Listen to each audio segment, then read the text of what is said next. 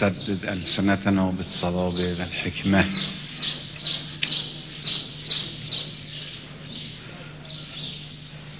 یکی از چیزهای برجسته در فرهنگ اسلامی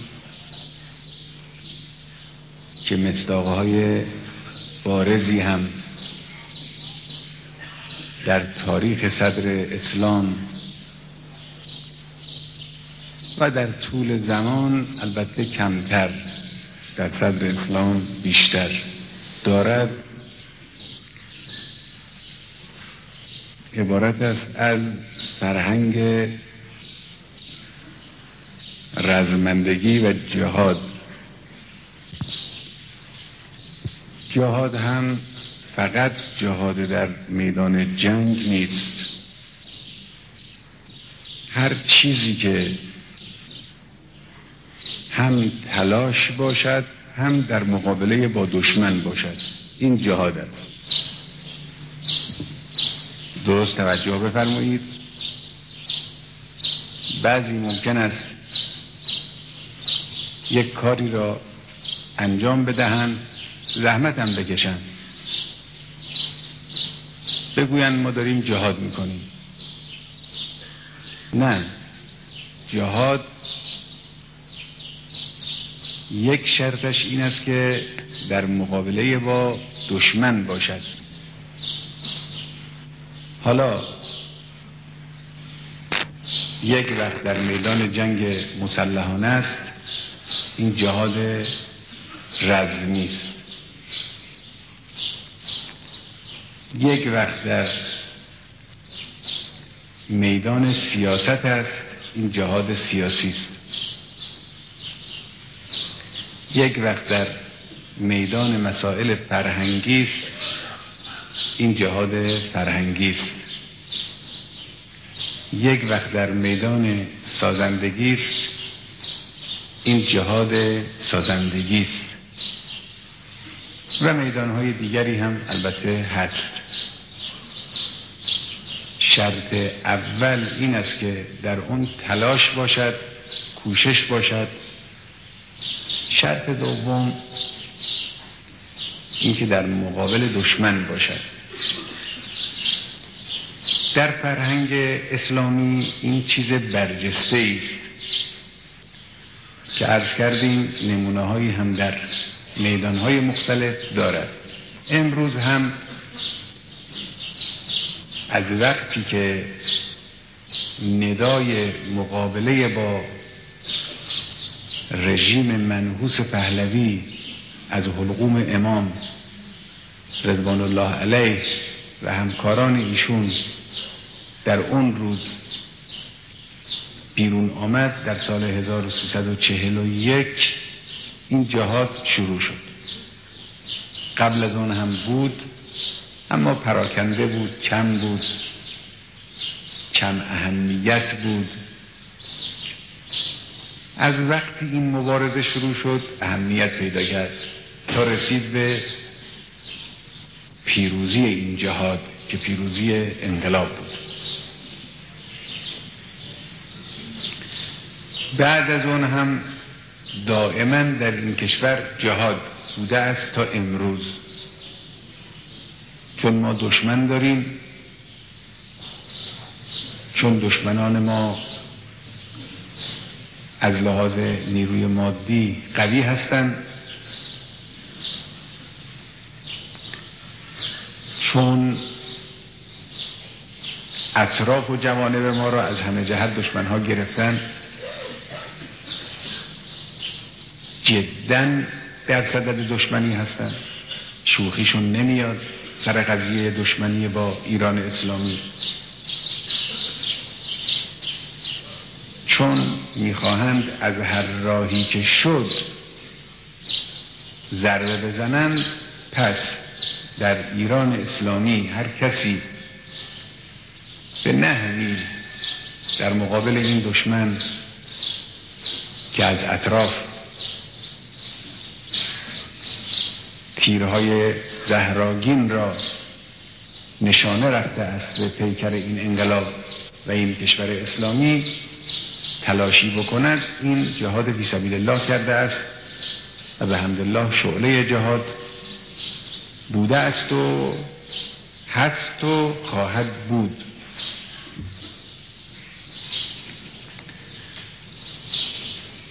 خب البته یکی از این جهادها هم جهاد فکری است. یعنی چون دشمن ممکن است ما را غافل کند و فکر ما را منحرف کند و دوچار خطا و اشتباه بکند هر کسی که در راه روشنگری فکر مردم یک تلاشی بکند از یک انحرافی جلوگیری کند از یک سوء فهمی مانع بشود چون در مقابله با دشمن است جهاد است. شاید جهاد مهمی هم امروز محسوب می شود پس کشور ما عزیزان من امروز کانون جهاد است. از این جهت هیچ نگرانی ما نداریم. الحمدلله مسئولین کشور خوبن. در رأس کشور شخصیت های مؤمن مجاهد آگاه صمیمی الان هستن. اینا رو توجه داشته باشید. خب یه شخصیتی مثل رئیس جمهور ما آقای هاشمی رفسنجانی که یک شخصیت مجاهد و مبارزی است. عمرش رو هم در جهاد گذرونده. الان هم داره شب و روز جهاد می‌کنه. مسئولین دیگر بخش های مختلف مجلس قوه قضاییه نیروهای مسلح. آهاد مردم مملکت مملکت جهاد فی سبیل الله هست از این جهت بنده که بیشتر سنگینی بارم این است که نگاه کنم ببینم کجا این شعله جهاد دارد فروکش می کند به کمک پروردگار نگذارم. کجا دارد اشتباه کاری می شود جلوش را بگیرم. که این مسئولیت اصلی این حقیر این چیزهاست. من از وجود جهاد در وضع کنونی کشور نگران نیستم. اینو شما بدانید.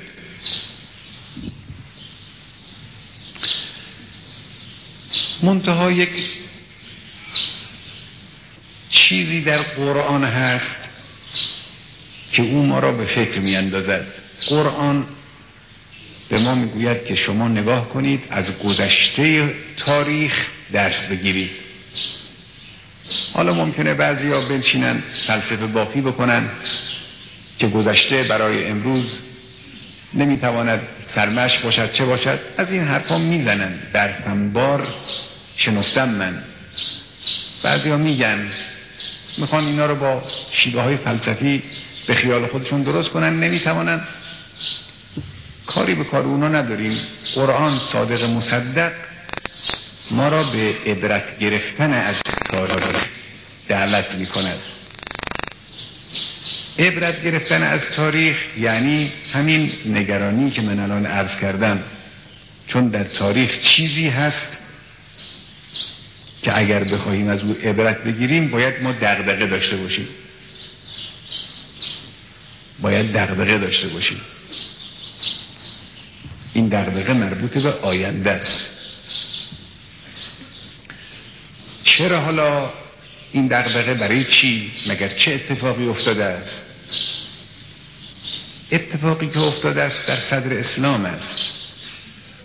من یک وقتی عرض کردم که ملت اسلام جا دارد اگر فکر کنه که چرا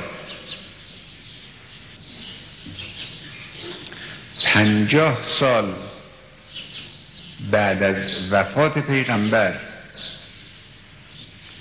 کار کشور اسلامی به جایی رسیده باشد که همین مردم مسلمان از وزیرشون امیرشون سردارشون عالمشون قاضیشون قاریشون اجامر و اوباششون در کوفه و کربلا جمع بشوند. گر گوشه همین پیغمبر را با اون وضع فجیع به خاک و خون بکشن. خب باید به فکر آدم فرو بره. چرا اینجوری شد؟ این من دو سه سال پیش مطرح کردم در یک صحبتی یکی دو تا صحبت به عنوان عبرت های آشورا. درس های آشورا جداست. درس شجاعت درس چه درس چه. از درس های آشورا مهمتر عبرت های آشوراست. اینو من قبلا گفتم. کار به جایی برسد که جلو چشم مردم حرم پیغمبر را بیاورن توی کوچه و بازار. به اینها تهمت خارجی بزنند خارجی معناش این نیست که اینا از کشور خارج آمدن.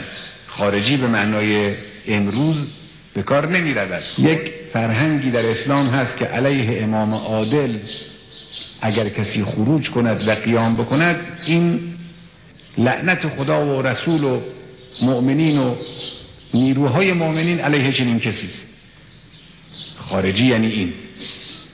یعنی کسی که علیه امام عادلی خروج می کند همه مردم مسلمان اون روز از خارجی ها بدشون می آمد از خروج کننده ها کسانی بودن که اینها برخلاف من خرج علا امام عادل فدموهو هدر. کسی که خروج کند قیام کند علیه یک امام عادلی خون او هدر است در اسلام. اسلامی که اینقدر به خون مردم اهمیت می‌دهد خون او میشه هدر. اینا آمدن. پسر پیغمبر پسر فاطمه زهرا پسر المؤمنین را به عنوان خروج کننده بر امام عادل. که کی باشه اون امام عادل؟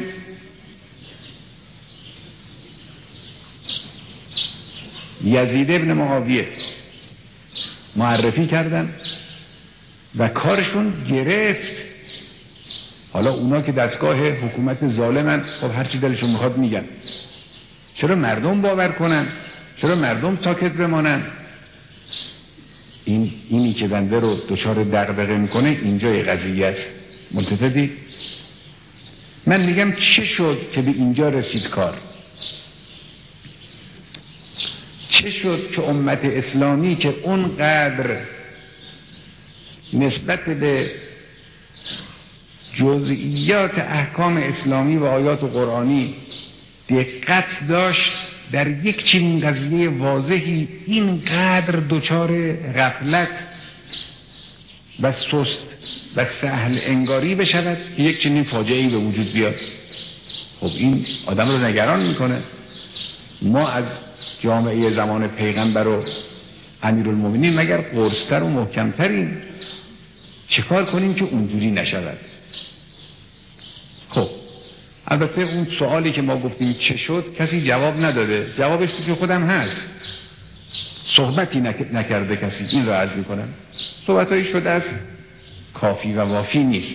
حالا من امروز یک مختصری در این باره صحبت می‌کنم.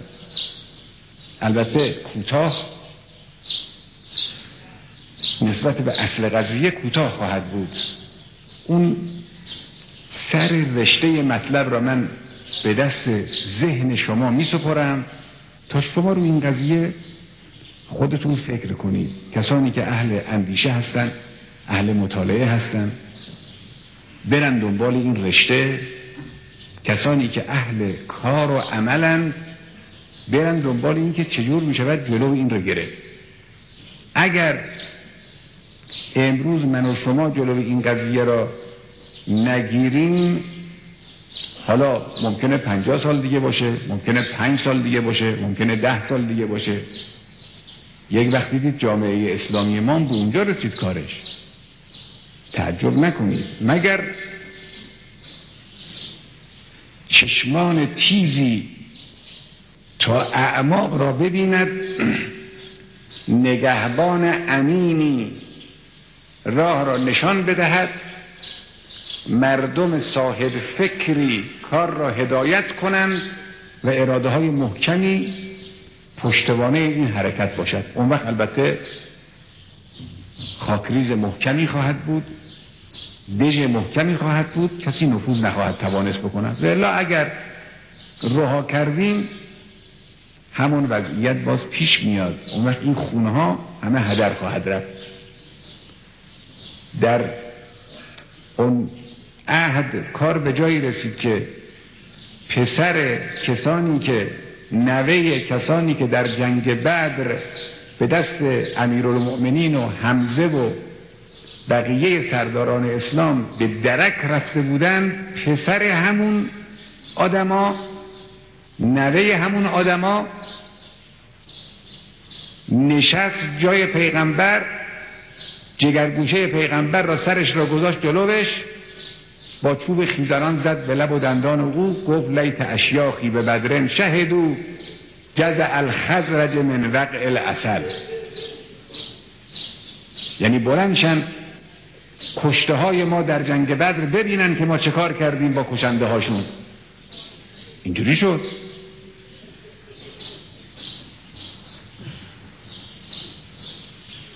اینجاست که قرآن میگه عبرت بگیرید.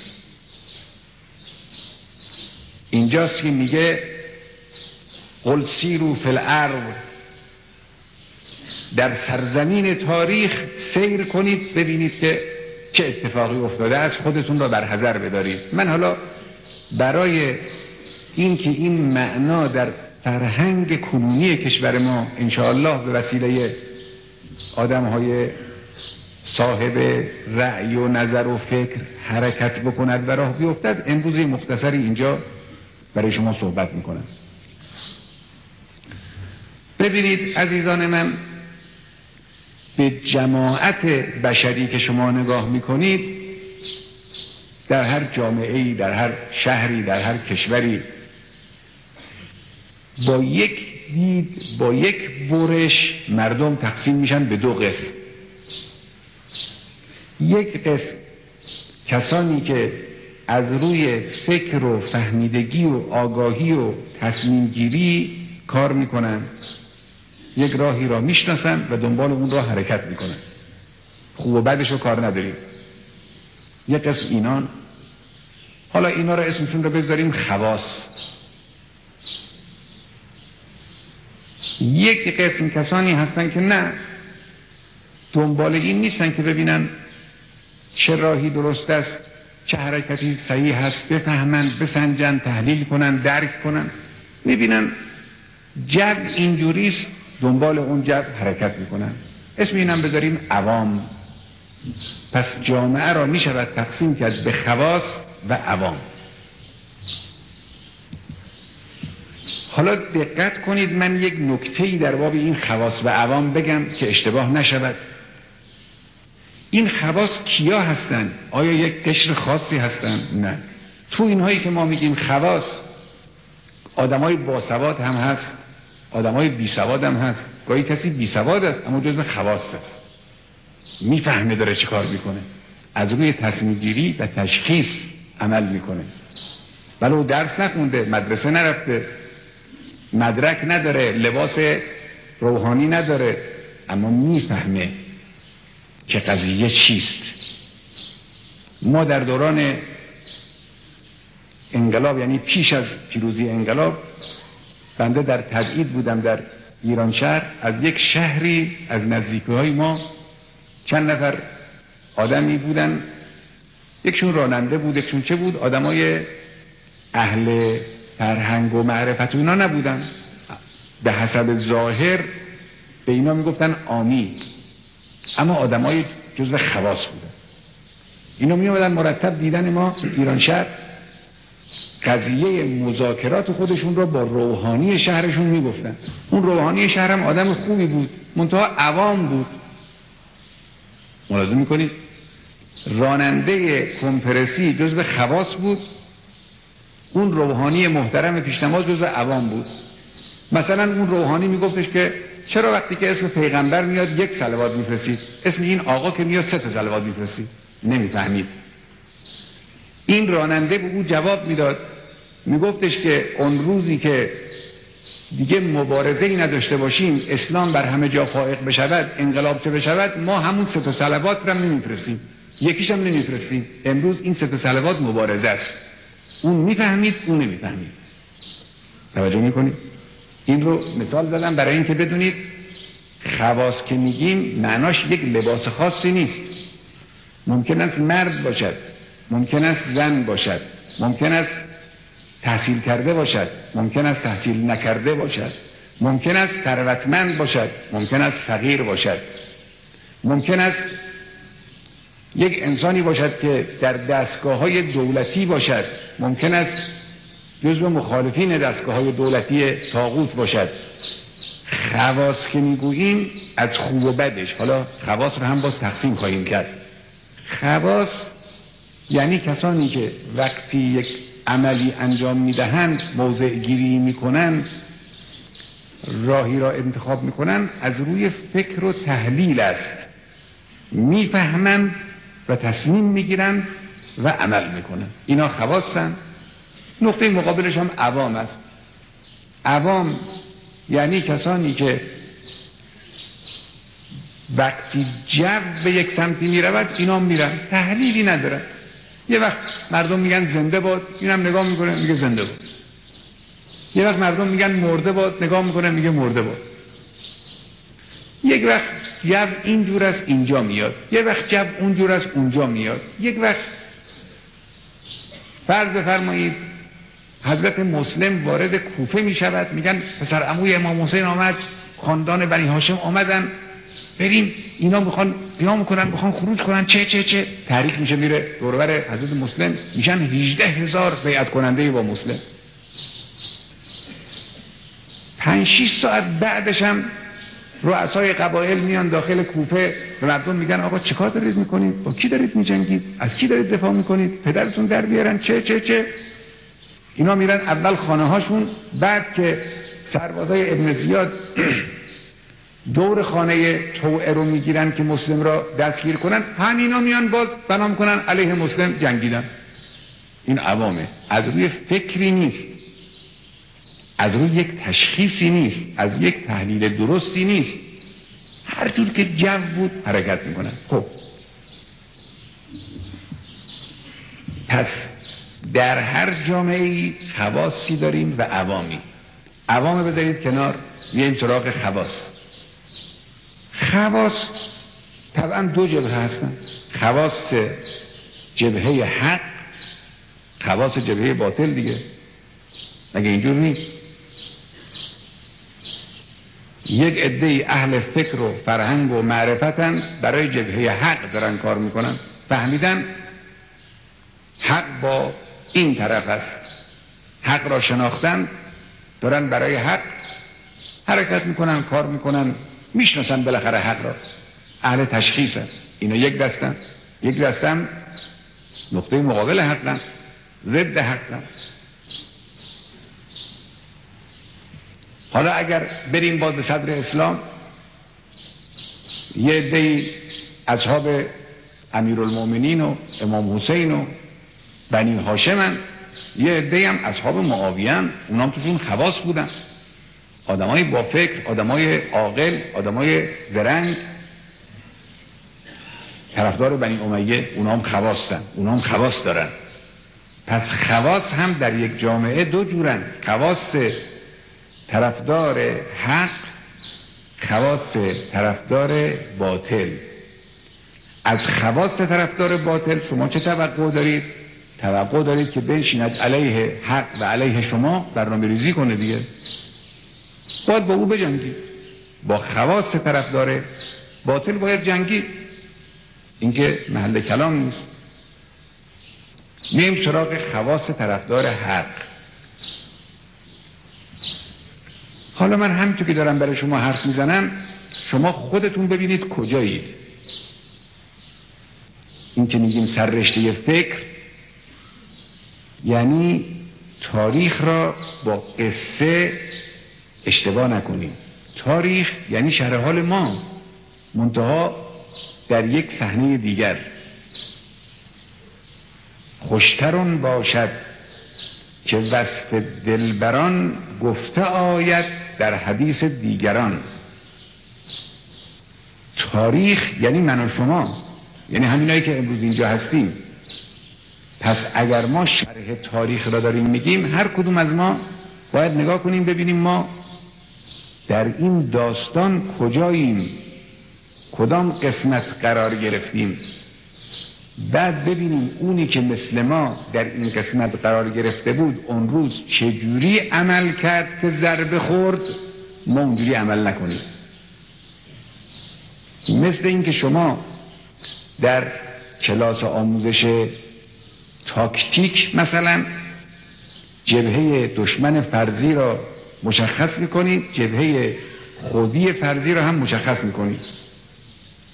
بعد تاکتیک غلط جبهه خودی را نگاه می‌کنید می‌بینید که اینجا این تاکتیسین خودی این اشتباه کرده. شما دیگه در وقتی می‌خواید تاکتیک طراحی کنید باید اون اشتباه رو نکنید. یا تاکتیک درست بود فرمانده یا بیسیمچی یا توپچی یا قاصد یا سرباز ساده در جبهه خودی این اشتباه کرد. می‌فهمید که شما باید این اشتباه نکنید. تاریخ اینجوریست خب حالا شما خودتون رو پیدا کنید. تو این صحنه ای که من دارم از صدر اسلام میگم. یه عده عوامن. تصمیم گیری نداره تصمیم گیری ندارن عوام بسته به شانسش. اگر تصادفا در زمانی قرار گرفت که امامی سر کار است مثل امام امیر المؤمنین یا مثل امام راحل ما که اینها رو داره می‌بره به سمت بهشت خب اینم به ضرب دست خوبان به سمت بهشت رانده خواهد شد و انشاءالله میره به بهشت. اگر اتفاقا جوری شد که در زمانی قرار گرفت که و جعلناهم ائمه یهدون الى النار علم تر الى الذين بدلوا نعمت الله کفرا و احلوا قومهم دار البوار جهنم یسلونها و بیت القرار. اگر در یه چنین زمانی قرار گرفت خواهد رفت به سمت جهنم. پس باید مواظب باشید جزو عوام نباشید. نمیگم جزو عوام نباشید یعنی حتما برید تحصیلات عالیه بکنید. نه گفتم که عوام معناش این نیست که تحصیلات عالیه کسی نکند ای بسا کسانی که تحصیلات عالیه هم کردن جزو عوامه ای بسا کسانی که تحصیلات دینی هم کردن جزو عوامه ای بسا کسانی که فقیرن یا غنیان جزو عوامن. عوام بودن دست خود من و شماست. باید مواظب باشیم عوام نباشیم. یعنی هر کاری می‌کنیم از روی بصیرت باشد. اونی که از روی بصیرت کار نمی کند عوام است. لذا ببینید پیغمبر میفرماید من و پیروانم با بصیرت عمل می‌کنیم و دعوت می‌کنیم و پیش میریم. بصیرت خب. پس اول ببینید جزء اون گروه عوامید یا نه؟ اگر جزء گروه عوامید به سرعت خودتون از گروه عوام خارج کنید. سعی کنید قدرت تحلیل پیدا کنید تشخیص بدید معرفت پیدا کنید. آمدیم سراغ خواص. در گروه خواص ببینیم ما جزو خواص طرفدار حقیم یا خواص طرفدار باطل؟ خب اینجاش قضیه روشن است. خواص جامعه ما جزو خواص طرفدار حق در این تردیدی نیست. برای خاطر اینکه به قرآن به سنت به اطرت به راه خدا به های اسلامی دعوت می‌کنن امروز جمهوری اسلامی این است. پس خواص طرفدار باطل حسابشون جدا شد. و اونا فعلا کاری هم نداریم. آمدیم سراغ طرف خواص طرفدار حق. همه مشکلی قضیه از اینجا به بعد است. مشکلی قضیه از اینجا به بعد. این خواست طرفدار حق عزیزان من دو جوره. یک جور کسانی هستند که در مقابله با دنیا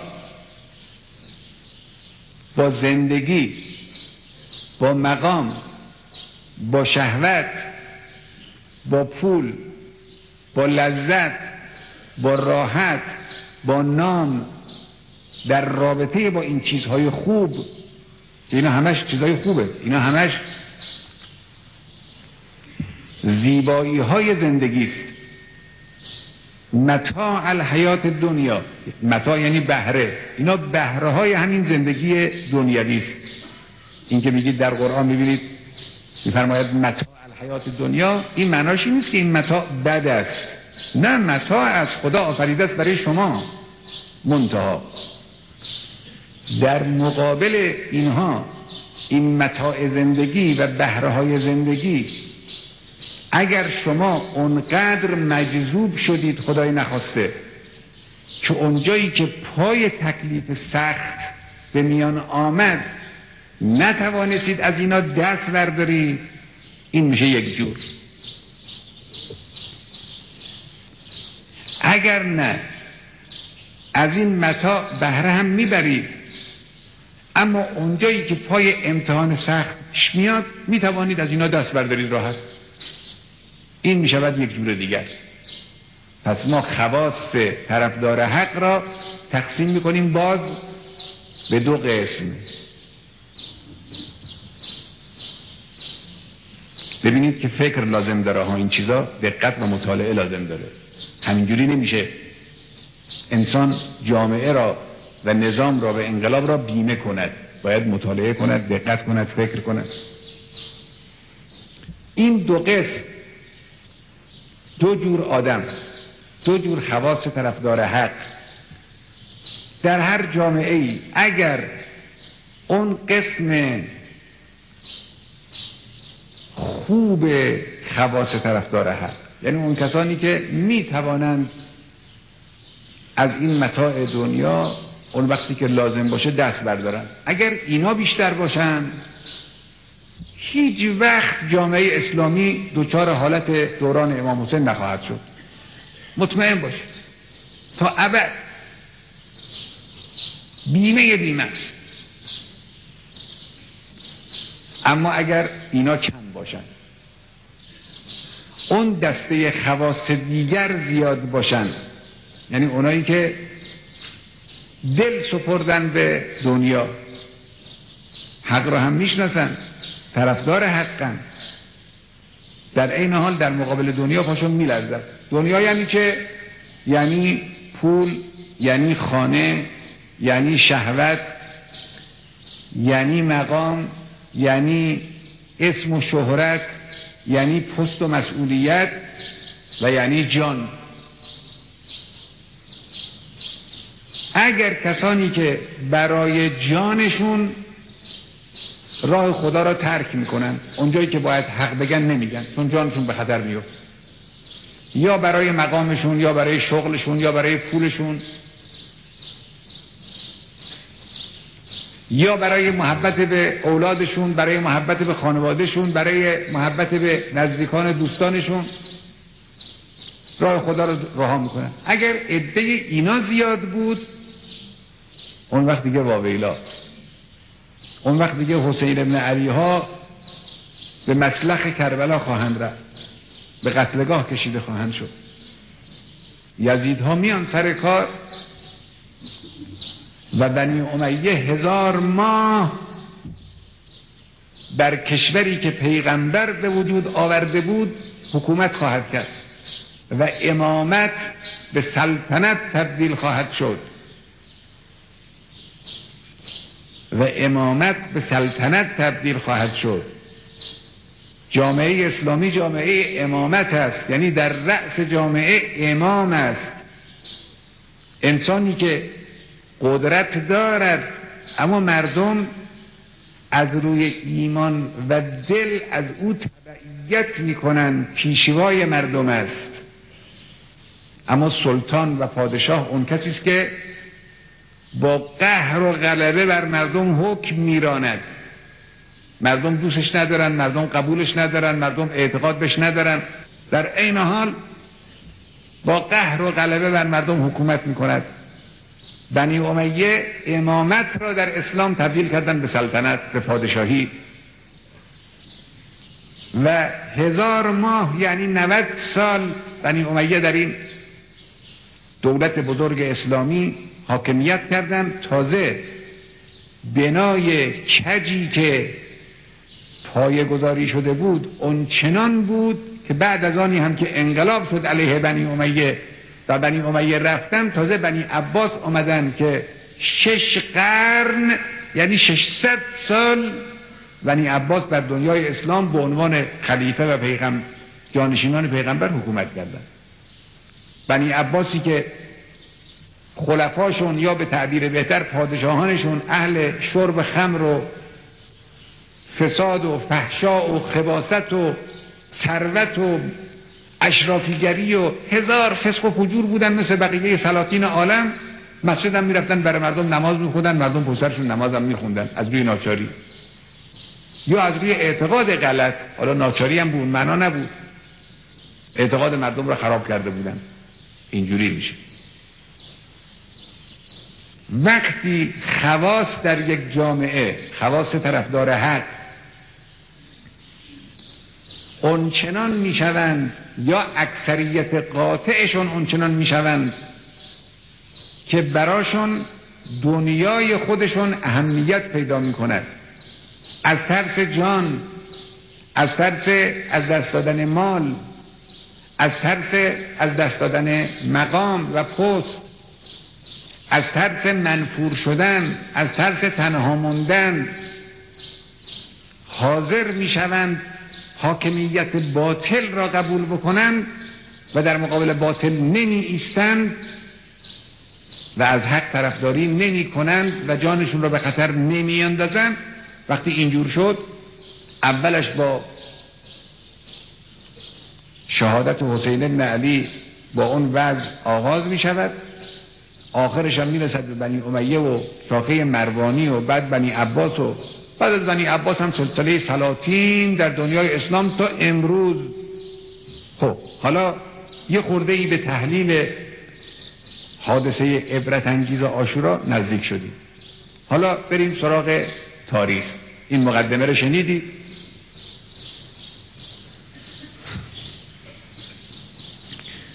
دوران لغزیدن خواست طرفدار حق از حدود شش هفت سال هفتش سال بعد از رحلت پیغمبر شروع شد. کار به مسئله خلافت اصلا ندارم مسئله خلافت جداست. کار به این جریان دارم. این جریان جریان بسیار خطرناکی است. از شش هفت سال بعد از رحلت پیغمبر هفتش سال بعد از رحلت پیغمبر همه قضایا شروع شد. اولش هم از اینجا شروع شد که گفتن سابقه دارهای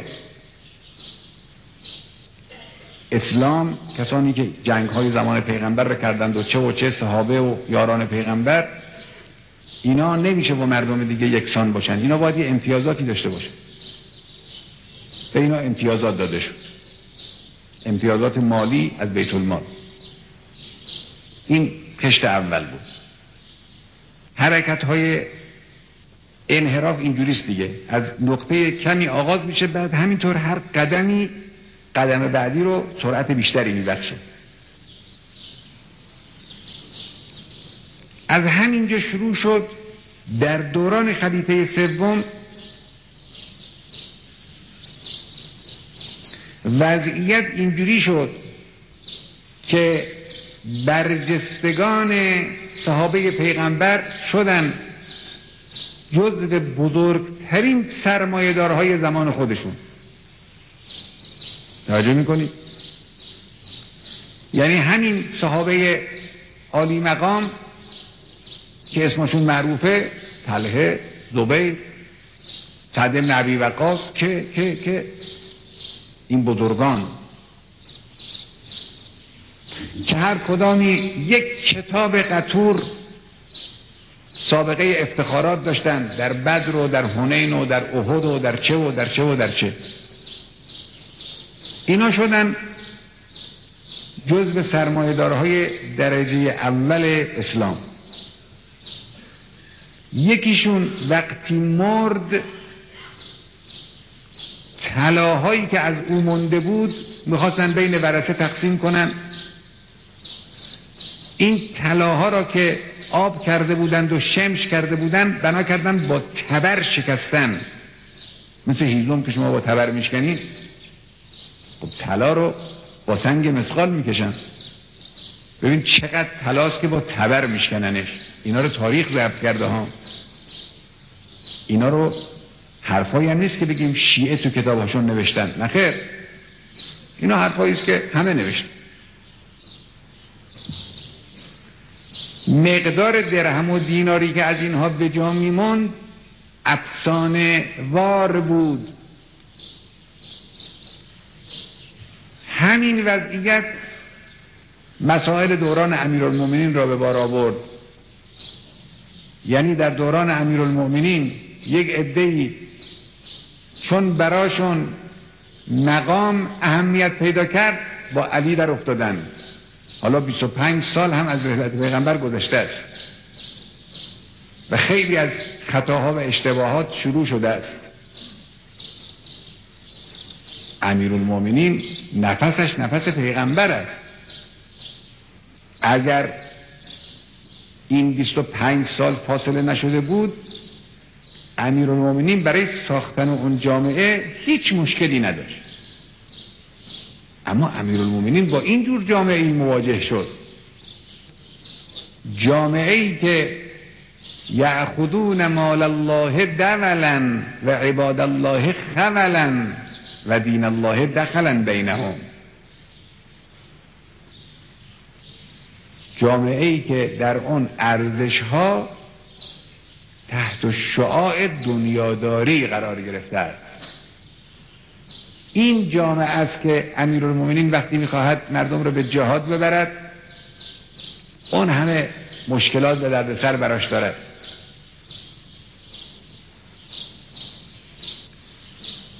خواست دوران امیرالمومنین خواست طرفدار حق یعنی کسانی که حق را میشناختن اکثرشون کسانی بودند که دنیا را بر آخرت ترجیح می‌دادند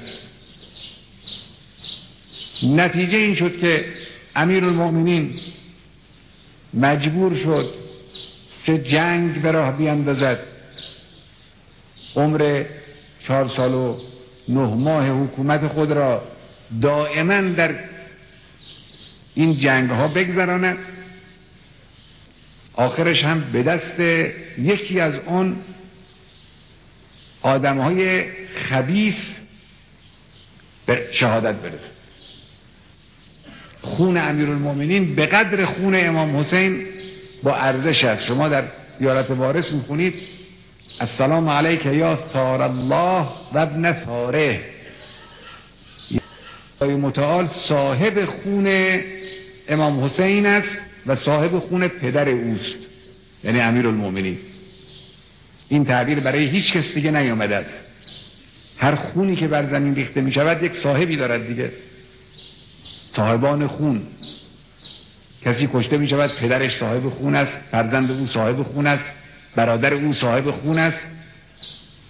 این رو عرب می‌گوید تار. اون خونخواهی اون مالکیت حق دم حق خون را عرب می‌گوید ثار ثار امام حسین مال خداست. یعنی حق خون امام حسین متعلق به خود خداست. و همچنین امیر المؤمنین صاحب خون این دو نفر خود ذات مقدس پروردگار است. امیر المؤمنین به شهادت رسید به خاطر همین وضعیت. و بعد امام حسن, امام حسن علیه السلام آمد. در همین وضعیت بود که امام حسن نتوانست بیش از شش ماه دوام بیاورد. تنهای تنها گذاشتن. امام حسن مشتبه علیه السلام دید که اگر الان برود با همین عده کم بجنگد با معاویه و شهید بشود اونقدر در میان جامعه اسلامی انحطاط اخلاقی در میان همین خواص زیاده است که حتی دنبال خون او هم نخواهند گرفت. تبلیغات معاویه پول معاویه زرنگی های معاویه همه رو تصرف خواهد کرد. مردم بعد از یک دو سالی که بگذرد میگن امام حسن بی خود کرد اصلا در مقابل معاویه قد علم کرد. دید خونش هدر خواهد رفت. لذا امام حسن با همه سختی ها ساخت. و خودش رو به میدان شهادت نینداخت. می‌دونید گاهی شهید شدن آسونتر از زنده موندنه. اینجوریست دیگه. آدم های اهل معنا اهل حکمت و دقت خوب درک می‌کنن. گاهی زنده موندن و زندگی کردن و در یک محیطی تلاش کردن به مراتب مشکلتر از کشته شدن و شهید شدن و به خدا پیوستن است. امام حسن این مشکل را انتخاب کرد. وضع اون زمان این بوده خواص تسلیم بودند حاضر نبودند حرکتی بکنند.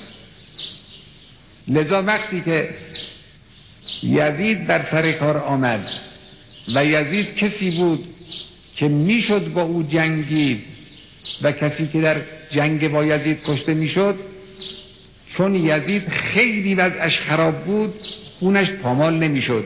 این کشته شده. برای همین امام حسین قیام وضع دوران یزید جوری بود که قیام تنها انتخاب بود. برخلاف دوران امام حسن مشتبه که دو انتخاب وجود داشت شهید شدن و زنده موندن و زنده موندن ثوابش و اثرش و زحمتش بیشتر از کشته شدن بود. لذا این سختره رو امام حسن انتخاب کرد. در زمان امام حسین اینجوری نبود. یک انتخاب بیشتر نبود. زنده موندن معنی نداشت. یعنی قیام نکردن معنی نداشت. باید قیام می‌کرد حالا رسید به حکومت رسید نرسید کشته شدن کشته شد. باید راه را نشان می‌داد. پرچم را میکوبید بر سر راه که معلوم باشد که اون وقتی که وضعیت اونجوری بشود حرکت اینجوری باید باشد. لذا امام حسین قیام. خب وقتی امام حسین قیام کرد با اون عظمتی که امام حسین در جامعه اسلامی داشت همین خواص خیلی ها نیامدن پیش امام حسین و به امام حسین کمک کنن. ببینید چقدر وضعیت در یک جامعه خراب می شود به وسیله این خواص به وسیله خواصی که حاضرن دنیای خودشون را به راحتی بر سرنوشت دنیای اسلام در قرنهای آینده ترجیح بدن. با اینکه امام حسین خیلی بزرگ بود خیلی معروف بود. بنده نگاه می‌کردم در قضایای قیام امام حسین و همون حرکت از مدینه و اینها خب اون روزی که امام حسین علیه السلام از مدینه بیرون آمد شب قبلش یعنی اون شبی که امام حسین بیرون آمد شب قبلش عبدالله بن زبیر بیرون آمده بود. اینا هر دو یک وضعیت داشتن در واقع. اما امام حسین کجا؟ عبدالله بن زبیر کجا؟ امام حسین حرف زدنش مقابلهش مخاطبهش جوری بود که همون حاکم اون روز مدینه که ولید باشد جرأت نمی کرد با امام حسین درست صحبت بکند. مروان یک کلمه گفت حضرت اونچنان تشری به مروان زد که نشست در اجاز همینا رفتن دور خانه عبدالله زبیر رو محاصره کردن. برادرش فرستاد گفتش که اجازه بدید من حالا نیام دار الخلافه. بهش اهانت کردن گفتن باید بیای بیرون. نیایی می‌کشیم. چه چه چه؟ تا به التماس افتاد عبدالله ابن زبیر. گفت اجازه بدید حالا برادرم بفرستم خودم فردا بیام. یکی گفت خیلی خب حالا بذارید امشب رو بهش مهلت بدید عبدالله ابن زبیر که او هم یک شخصیتی بود با امام حسین اینقدر وضعیتش فرق داشت. با امام حسین کسی جرأت نمی‌کرد. به خاطر حرمتش به خاطر عظمتش به خاطر شخصیتش به خاطر قدرت روحیش. کسی جرأت نمی‌کرد اونجور صحبت بکنه. بعد هم در راه وقتی که آمدن مکه هر کس به امام حسین رسید که صحبتی کرد با اون بزرگوار خطابش به اون حضرت جعل تو فدا کرد قربانت گردم. پدرم قربان است مادرم قربان است. امی و خالی فداک امو و دایی هم قربان است. اینجوری با امام حسین حرف می زدن شخصیت امام حسین در جامعه اسلامی اینجور برجسته و ممتاز است. عبدالله ابن مطیع در مکه آمد پیش امام حسین عرض کرد یبن رسول الله. ان قتلت لنسترقن بعدک. یعنی اگر تو قیام کنی و کشته بشی بعد از تو اینایی که در سر کار حکومت هستن ماها را به بردگی خواهند گرفت. امروز به احترام توست از ترس توست به حیبت توست که اینا راه عادی خودشون دارن میرن. این عظمت مقام امام حسین اینجوری این امام حسین با این عظمت که ابن عباس در مقابلش خضوع می‌کند عبدالله جعفر خضوع می‌کند عبدالله زبیر با اینکه از حضرت خوشش نمیاد در مقابلش خضوع می‌کند. بزرگان خواص همه خواص اهل حق اینا خواص جبهه حق دیگه یعنی طرف حکومت نیستن طرف بنی امیه نیستن طرف باطل نیستن. در بینشون حتی شیعیان زیادی هستند که امیرالمومنین را قبول دارن.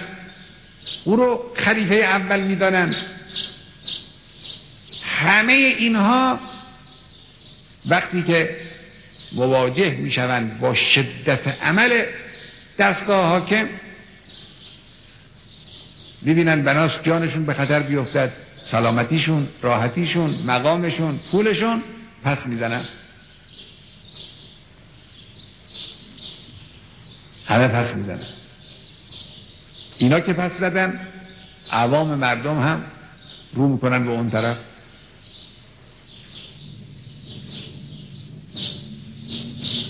کسانی که به امام حسین از کوفه نامه نوشتند و دعوت کردند اسماشون که نگاه کنید اینایی که نامه نوشتن خواستن. اینا همه به اون طبقه خواستن. طبقه زبدگان و برجستگانه نامه هم زیاد است. صدها صفحه نامه و چندین شاید خورجین یا بسته بزرگ نامه از کوفه آمد. غالبا اینها رو بزرگان و اعیان و شخصیت های برجسته و نام و نشاندارها و همین خواص اینها نوشتن.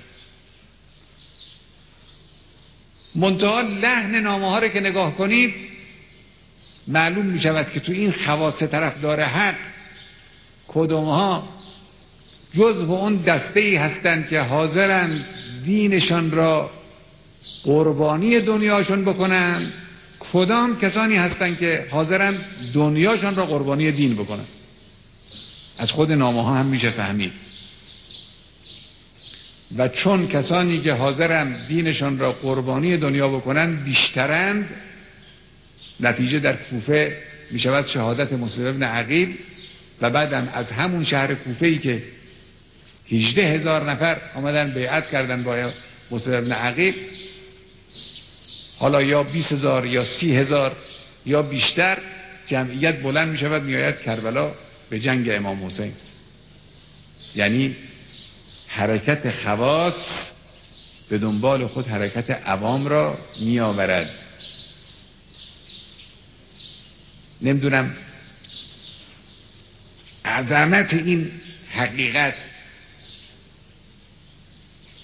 عظمت این حقیقت که برای همیشه گریبان انسانهای هوشمند رو می‌گیرد درست برای ما روشن میشه یا نه؟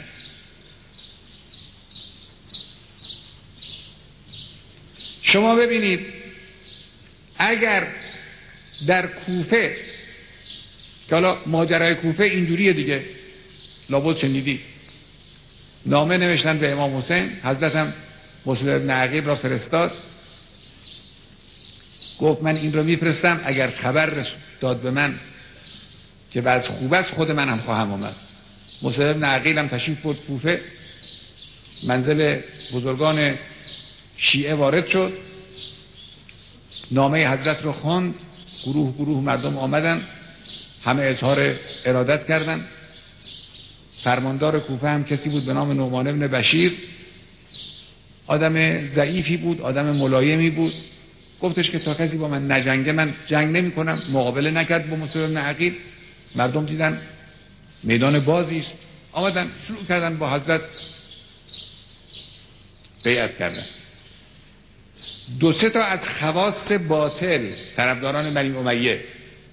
نامه نوشتن به یزید که اگر می‌خواهی کوفه را داشته باشی یه آدم حسابی بفرست اینجا. این نماره بن بشیر نمی‌توانه در مقابل مسلم ابن عقیل مقاومت کنه. او هم عبید الله ابن زیاد را حکم داد که علاوه بر کوفه به قول امروز با حفظ سمت علاوه بر بصره کوفه هم تحت حکومت تو. و عبید الله ابن زیاد از بصره یک سره تا کوفه تاخت که حالا در قضیه آمدن او هم نقش خواص معلوم می شود که اگر دیدم مجالی هست ممکنه یک بخشی هم از اونجا براتون عرض بکنم.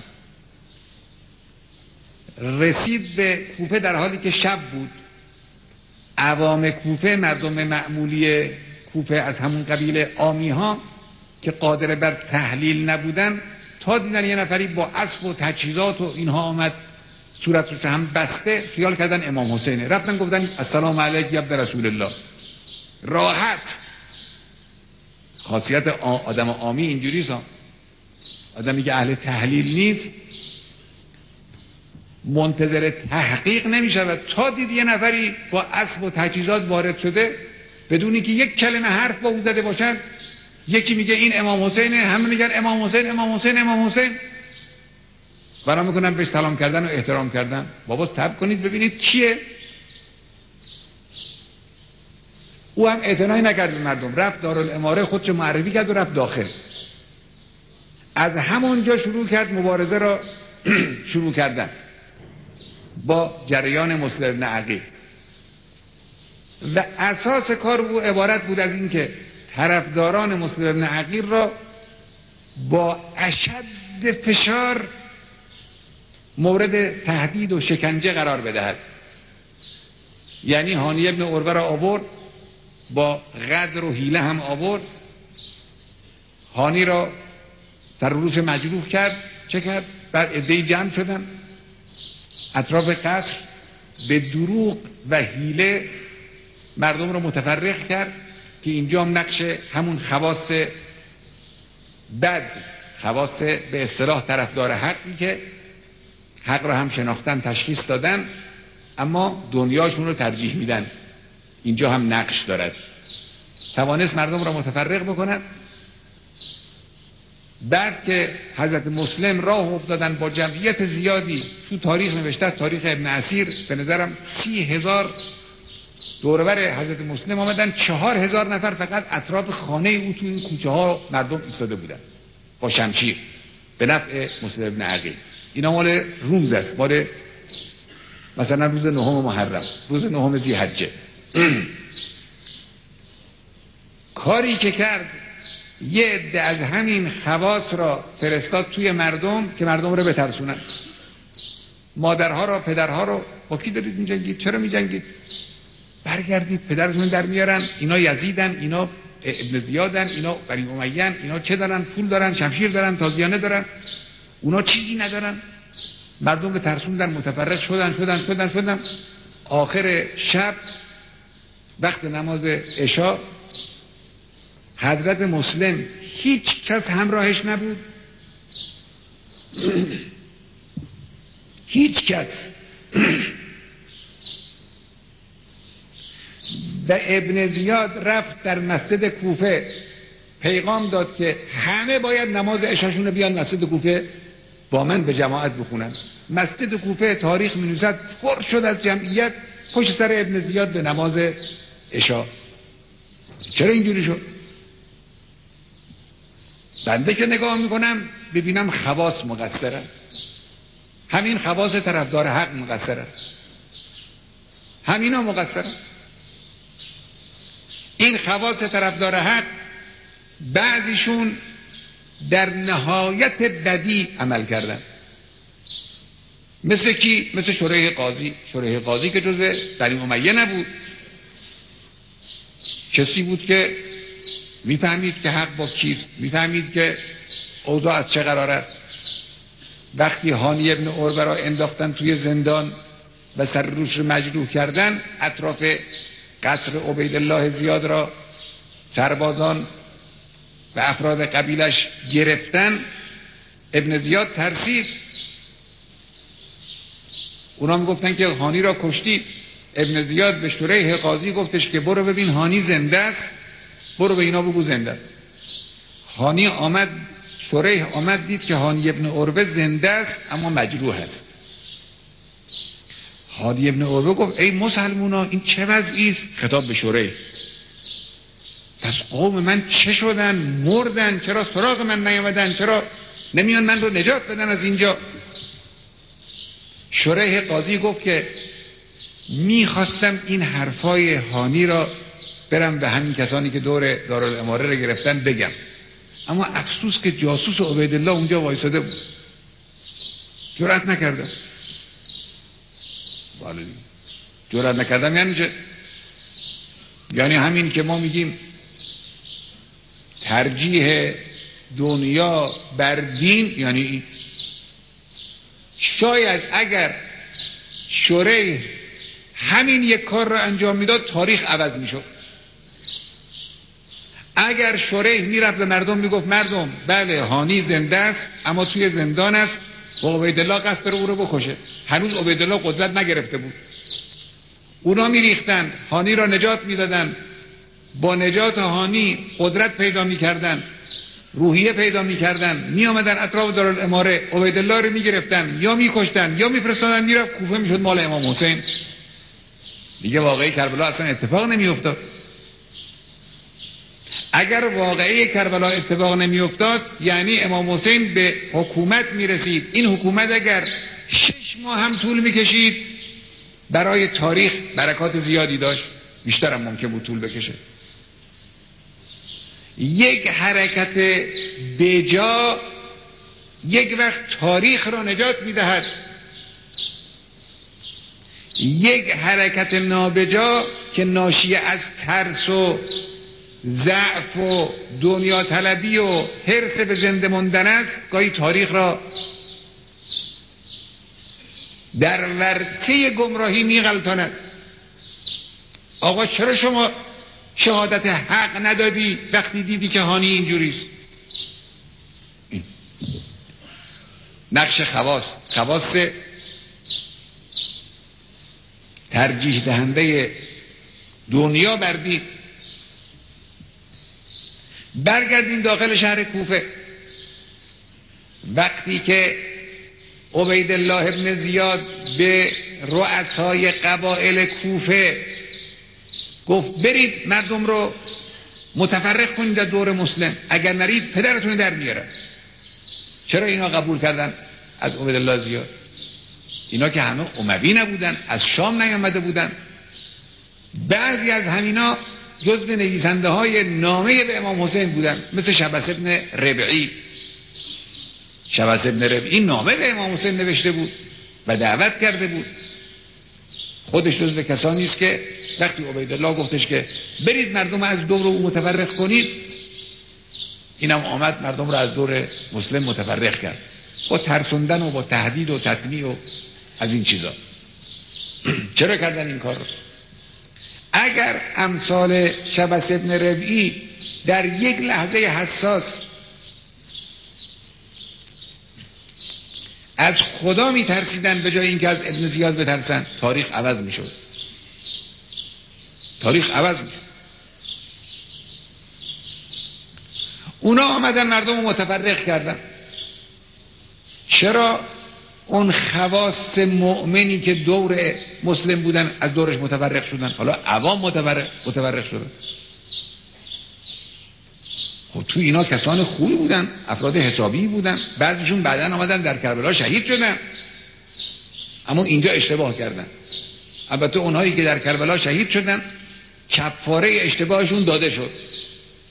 با اونا بحثی نداریم اسمشون رو هم نمیاریم. اما کسانی از اینها بودن که به کربلا هم نیامدن نتوانستن بیان توفیق پیدا نکردن. بعد مجبور شدن جزو توابین بشون چه فایده؟ وقتی امام حسین کشته شد وقتی فضل پیغمبر از دست رفت وقتی پاجه اتفاق افتاد وقتی حرکت تاریخ به سمت سراشیب آغاز شد دیگه چه فایده؟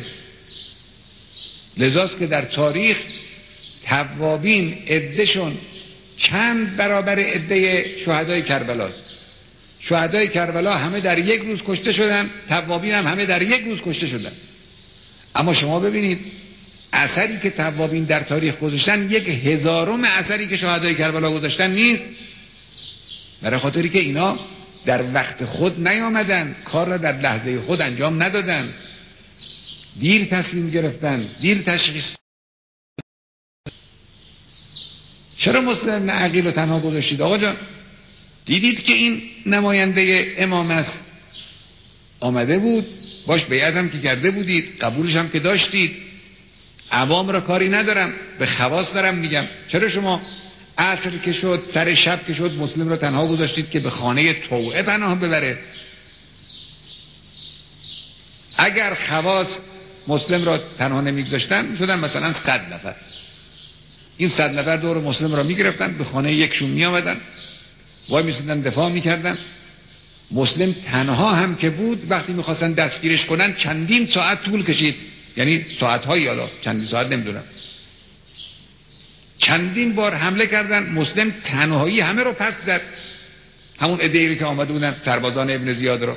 اگر صد نفر مرد با او بودن مگه می‌توانستن او رو بگیرن؟ باز مردم جمع می‌شدن دورشون. پس خواص اینجا کوتاهی کردن که نرفتن دور مسلم رو بگیرن. ببینید از هر طرف حرکت می‌کنید می‌رسید به خواص. خواص. تصمیم گیری خواص در وقت لازم. تشخیص خواص در وقت لازم. گذشت خواص از دنیا در لحظه لازم. اقدام خواص برای خدا در لحظه لازم. ایناست که تاریخ را نجات می‌دهد. ارزش ها را نجات می‌دهد. ارزش ها را حفظ می‌کند.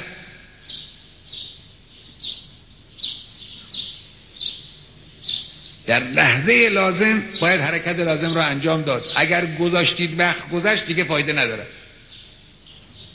در عصر روز 17 18 بهمن ماه در سال 57 که اعلام حکومت نظامی شد در تهران امام به مردم فرمود مردم برید تو خیابان ها اگر امام اون لحظه این تصمیم را نمی گرفت امروز هنوز محمد رضا در این مملکت بر سر کار بود.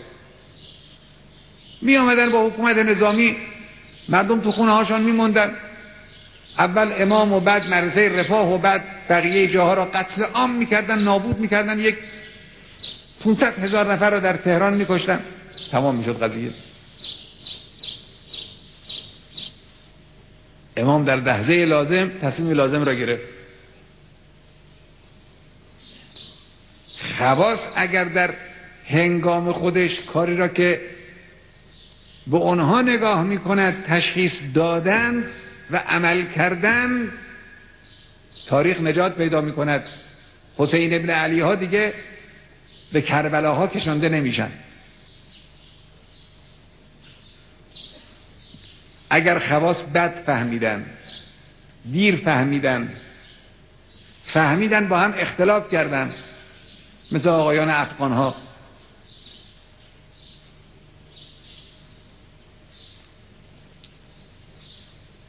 در رأس آدمای حسابی بودن اما طبقه خواص منتشره در جامعه جواب ندادن. یکی گفت آقا ما امروز دیگه کار داریم. یکی گفت آقا دیگه جنگ تمام شد. ولمون کنید بذارید بریم سراغ کارمون. بریم کاسبی کنیم. چند سال همه آلاف و جمع کردن ما توی جبه ها. گشتیم از این جبهه به اون جبهه. گاهی غرب گاهی جنوب گاهی فلان. بس دیگه. اگر اینجوری عمل کردن خب معلومه. کربلاها در تاریخ تکرار خواهد شد. خدای متعال وعده داده است. اگر کسی خدا را نصرت کند خدا نصرت خواهد کرد او را. برو برگرد نداره. اگر کسی حرکت کند برای خدا و تلاش بکند پیروزی نصیب خواهد شد. نه اینکه به هر یک نفری پیروزی میدن. وقتی مجموعه حرکت می‌کند البته شهادت ها هست سختی ها هست رنج ها هست اما پیروزی هم هست. ولی ینصرن الله من ینصره. نمیفرماید که نصرت میدیم خونم از دماغ کسی نمیاد. نخیر فیقتلون و یقتلون. می‌کشن و کشته میشون اما پیروزی به دست میارن این سنت الهی. وقتی که از خون ترسیدیم از آبرو ترسیدیم از پول ترسیدیم به خاطر خانواده ترسیدیم به خاطر دوستان ترسیدیم به خاطر راحتی و عیش خودمون ترسیدیم به خاطر پیدا کردن کاسبی بر خاطر پیدا کردن یک خانه یه اتاق بیشتر از خانه قبلی. برای این چیزا وقتی حرکت نکردیم خب بله معلومه. ده تا امام حسین هم بیان سر را قرار بگیرن همه شهید خواهند شد همه از بین خواهند رفت. کمون که امیرالمومنین شهید شد کمون که امام حسین شهید شد. خواص خواص طبقه خواص.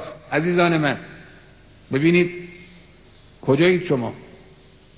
اگر جز به خواستید که البته هستید حواستون باشه پس. عرض ما فقط اینه. البته این کاری که حرفی که ما زدیم مطلبی که داریم میگیم این خلاصه مطلبه. این را اگر در دو بخش باید رو این مطلب کار بشود. یکی بخش تاریخی قضیه است که اگر من وقت داشتم خودم می‌کردم. من دیگه وقت ندارم حالا. متاسفانه. باید بگردن نمونه هایی را که در تاریخ فراوان است پیدا کنن ذکر کنن که کجاها خواص باید عمل می‌کردن و عمل نکردن. اسم این خواص چیه؟ کیان؟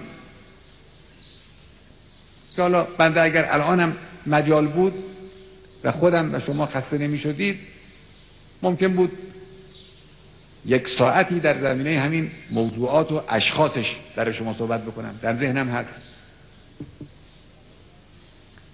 یک بخش دیگری که باید کار بشود تطبیق با وضع هر زمان است. نه فقط زمان ما هر زمان. هر زمان. در هر زمان خواص طبقه خواص چگونه باید عمل بکنند که به وظیفشون عمل کرده باشن؟ این که گفتیم اسیر دنیا نشن این یک کلمه است. چجوری اسیر دنیا نشن مثال ها و مصداقهاش چیست؟ همیشه حرکت در راه خدا عزیزان من. کسانی مخالف دارد همین خواصی که گفتیم اگر یک نفر از این خواص بخواهد کار خوب را انجام بدهد کاری رو که باید انجام بدهد اگر بخواهد انجام بدهد چهار تا دیگه از همین خواص ممکنه پیدا بشن. بگن آقا مگر تو بیکاری؟ مگر دیوانه ای مگر زن بچه نداری؟ چرا دنبال اینجور کارا میری؟ کما که در دوره مبارزه می‌گفتن دیگه. باید بیستن.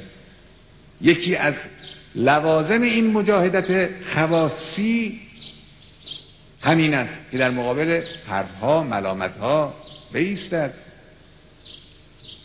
تخته می‌کنن بد میگن تهمت می‌زنن.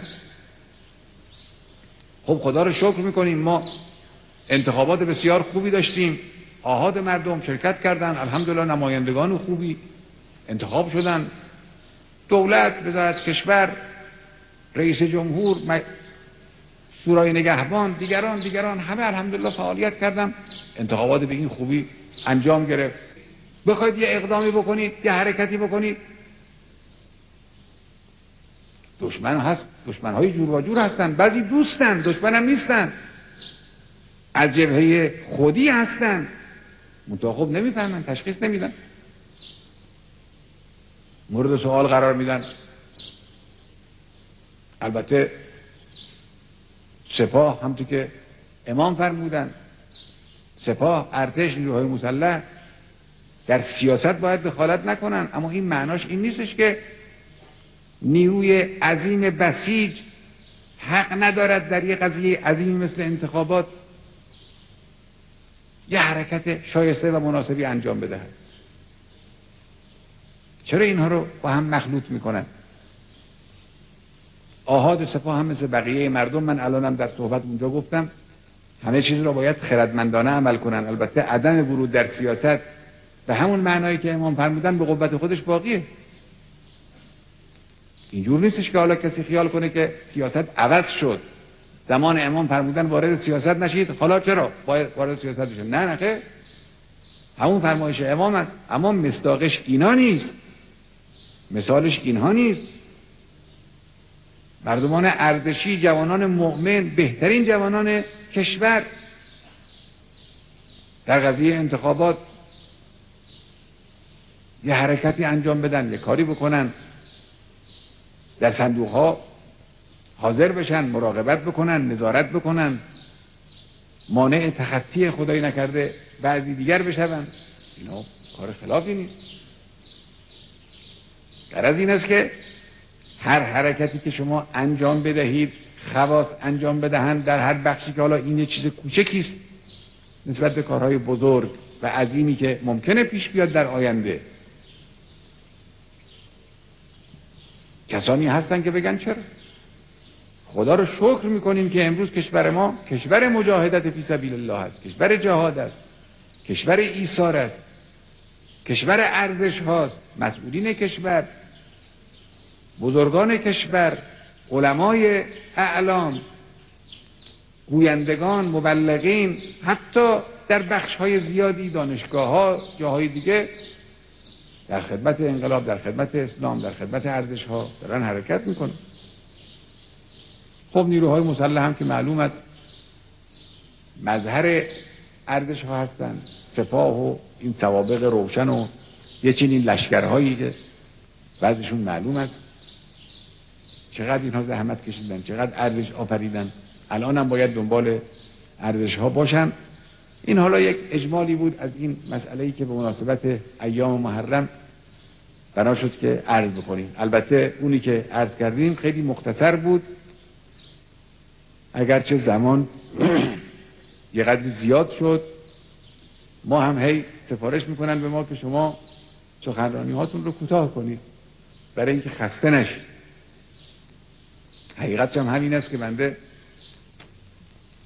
مسلحت نمیدارم که خسته کنم خودم را که بتوانم بعد کارهای دیگر رو انجام بدم. اما وقتی در جمعی مثل جمع شما انسان می نشیند و بحث ارزش ها و بحث چیزهای برجسته این انقلاب می شود دیگه انسان احساس خستگی نمی‌کنه. امیدواریم خداوند همه شما رو موفق بداره. خداوند انشاءالله روح امام را با انبیا و اولیا محشور فرماید.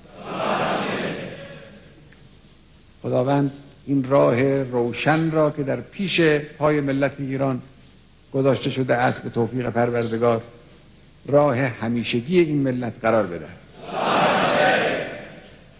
خداوند ما را در خدمت انقلاب در خدمت اسلام در خدمت ارزش های اسلامی زنده بدارد. در همین راه ما را بمیراند. پروردگارا مرگ ما را به شهادت در راه خودت قرار بده. شهیدان ما را درجاتشون را روز به روز عالیتر بفرما. جانبازان ما را از قبل خود اجر وافر عنایت فرما. و اونها سلامتی کامل عنایت فرما. پروردگارا کسانی که در این راه زحمتی کشیدن مدتها در اسارت بودن آزاد شدن یا هنوز آزاد نشدن یا مفقود الجسد هستند مفقود الاثر هستند از اونها کسی خبر ندارد. خدایا اجر همه اونها را در اعلا دواوین خود بنویس. به خانواده های اونها اجر بده. صبر عنایت کن. مفقودان و اسرا را زودتر رها و آزاد بفرما. امور مسلمان ها را اصلاح بفرما. حاجات مسلمان ها را برآورده بفرما. کشورهای اسلامی را از چنگال اجانب و چنگال آمریکا نجات بده. رؤسای اسلامی را از خواب قفلت بیدار کن. از منجلاب شهوات بیرون بکش. پروردگار با محمد و آل محمد آمریکا و بقیه ایادی استکبار و اقتاب استکبار را اونچنانی که شایسته اقتدار و عزت خود خود توست منکوب و مقهور بفرما. لذت قهر و قلبه بر آنها را به ملت ایران بچشان پروردگارا کسانی که در این راه زندگی کردند در این راه به لقاء تو پیوستن مشمول رحمت و برکات خودت قرار بده. کارهایی که می شود تلاش هایی که می شود همه را به لطف و کرمت قبول بفرما. السلام عليكم ورحمة الله وبركاته.